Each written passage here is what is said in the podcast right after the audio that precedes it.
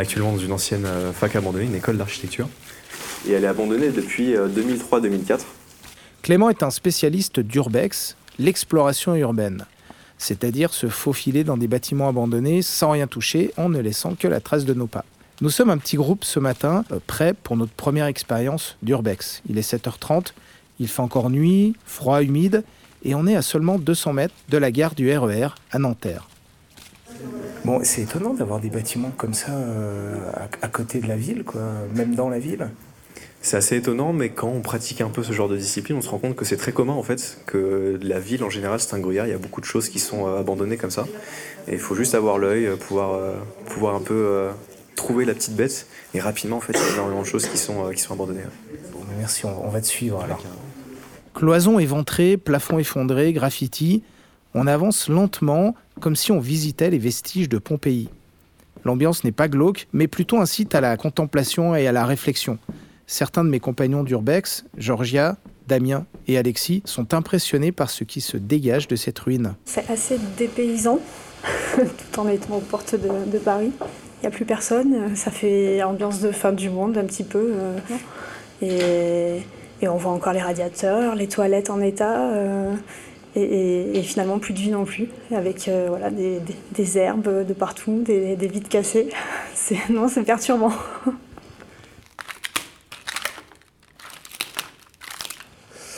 C'est un lieu à la fois incroyable, et puis on se dit, mais comment ils ont pu l'abandonner aussi longtemps, euh, une telle structure? Oui, ça, ça aussi, euh, ça va mettre en relief euh, les problèmes de la société, parce qu'on abandonne facilement des structures, alors qu'il y a plein de gens qui se retrouvent dans la rue, on se dit, on pourrait réutiliser ça, le recycler, et pour une bisbille administrative, on se retrouve à abandonner un endroit. Tiens, qu'est-ce qui est marqué sur ce mur-là L'enfer est vide, tous les démons sont ici. Ça fait, ça fait peur un peu le lieu Ça te fait flipper? Ah, Je pense que c'est encore un peu plus flippant si tu viens de nuit. Là, c'est le matin, euh, la lumière est douce, donc euh, c'est plus euh, finalement, ça me permet de réfléchir à ce que c'était avant. tu vois, imaginer les gens il y a quelques années dans cet endroit qui est, qui est assez, assez lunaire.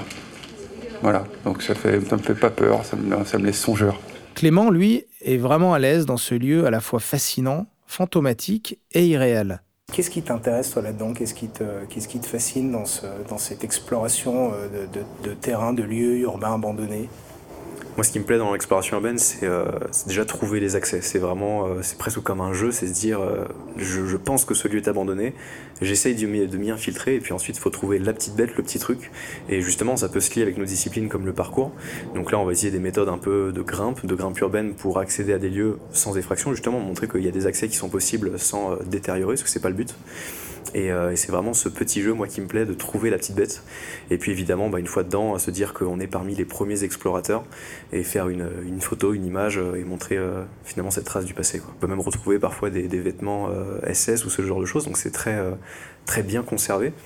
Et, puis après, il y a des choses plus, plus classiques, ça peut être des appartements qui sont abandonnés ou peu utilisés. Et, donc il y a plein de petites choses, et quand on creuse, en fait, on se rend compte que, que la ville est un vrai gruyère et qu'il y a énormément de choses qui sont abandonnées il n'y a pas que le trajet euh, métro, boulot, dodo, il y a d'autres choses à explorer. Et je sais qu'il y en a qui prennent plaisir à aller en haute montagne, faire des randonnées, mais même dans la ville, en fait, on peut trouver ce plaisir de se balader, trouver la petite chose et avoir ce, point de vue un peu différent. Pour Laureline Chopard, consultante et spécialiste des pratiques sportives, l'Urbex coche beaucoup de cases pour les jeunes urbains. En quelque sorte, une version locale et bétonnée de l'outdoor. Urbex, donc euh, l'exploration urbaine, c'est intéressant parce que c'est un moyen de pratiquer l'outdoor en bas de chez soi et de se remettre dans un état d'esprit d'explorateur et d'aventurier euh, quand on n'a pas des espaces vierges à sa disposition ou sous la main. Bah, avant, peut-être que les endroits sauvages qu'on allait rechercher, c'est les endroits qui étaient vierges, où il y avait euh, voilà, une, vie animale euh, hyper développée, où aucun humain n'était passé. Et en fait, nous, la conviction qu'on a, c'est que les espaces sauvages, aujourd'hui, c'est les espaces qui ne sont pas vierges, mais ceux qui sont abandonnés. Et en fait, il va y en avoir de plus en plus parce que les espaces naturels, ils n'ont pas tendance à augmenter, euh, alors que les espaces abandonnés, il y en aura sûrement de plus en plus. Donc il y a sûrement euh, euh, quelque chose à, creuser, ou en tout cas à aller étudier de près, parce que c'est une tendance qui risque de se renforcer. Et ce qui est intéressant, c'est que dans un univers urbain qui est de plus en plus aseptisé, où on a des jeunes qui sont de plus en plus encadrés, à qui on laisse très peu d'autonomie. En fait, c'est un moyen d'aller explorer, d'aller retrouver de la liberté à deux pas de chez eux. Donc c'est rapide, c'est pas très loin. En plus, c'est un petit peu interdit, donc ça a l'excitation de la découverte et de braver les interdits. Parce que je crois que le monde de l'outdoor, c'est pas qu'un monde du sport. Et donc c'est en ça que moi je le connecte vraiment, c'est qu'en fait je pense que l'outdoor d'aujourd'hui et l'outdoor de beaucoup de gens, euh, ils se rapprochent plus de, cette aventure un peu urbaine qui fait partie de leur quotidien. Le lien entre outdoor et urbex va encore plus loin puisque les vêtements portés par les pratiquants, comme Clément, utilisent des technologies issues de l'outdoor. Bah, nous, on s'occupe vraiment dans, les, dans tout ce qui est outdoor. Donc, euh, parfois, c'est de l'équipement juste pour faire de la randonnée, pour aller en haute montagne. Mais dans la ville, ça peut être utilisé pour les mêmes, les mêmes fins. Et nous, en termes de matériel, c'est souvent quelque chose de, proche du corps pour éviter bah, de se prendre dans un grillage ou ce genre de choses quand on a besoin de rentrer dans un lieu. Donc c'est euh, voilà, des, choses assez, euh, assez proches du corps, qui tiennent chaud, qui sont légères. Il faut qu'on soit, nous, libres dans notre mouvement quand il y a besoin de grimper. Donc euh, éviter les choses trop serrées. Donc c'est bien d'avoir à la fois du stretch pour être aérien, avoir vraiment toutes les possibilités de ne pas être limité, mais aussi quelque chose de léger à porter, mais qui tient chaud.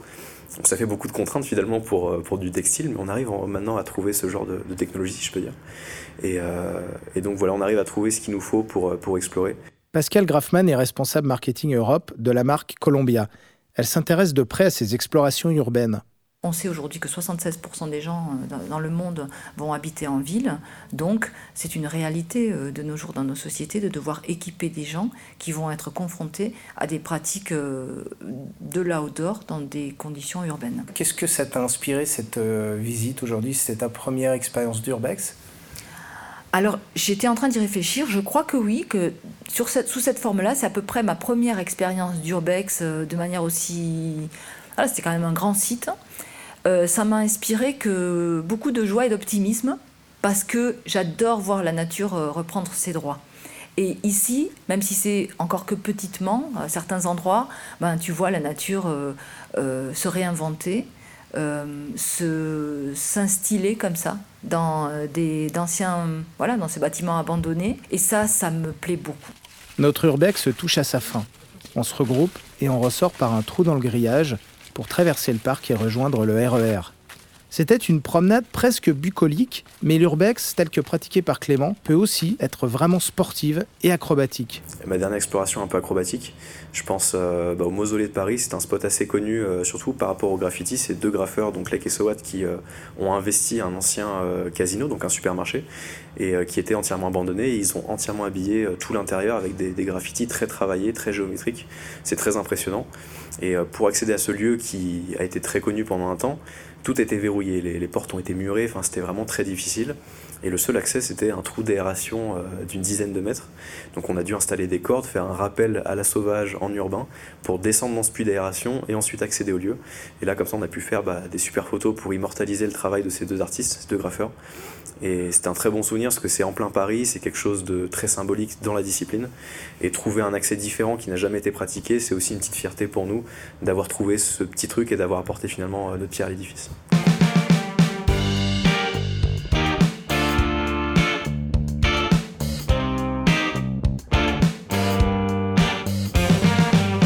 Pour cet épisode, merci à toute l'équipe, Nathalie, Jérémy et Pierre. Et un remerciement spécial à Elodie, Lucille et Romain de 187.com, ainsi qu'à Pascal de Columbia. Sur cette exploration urbaine se termine la première saison d'Outdoor Podcast. Merci de votre fidélité et on se retrouve début 2020 pour la saison 2 avec quelques surprises.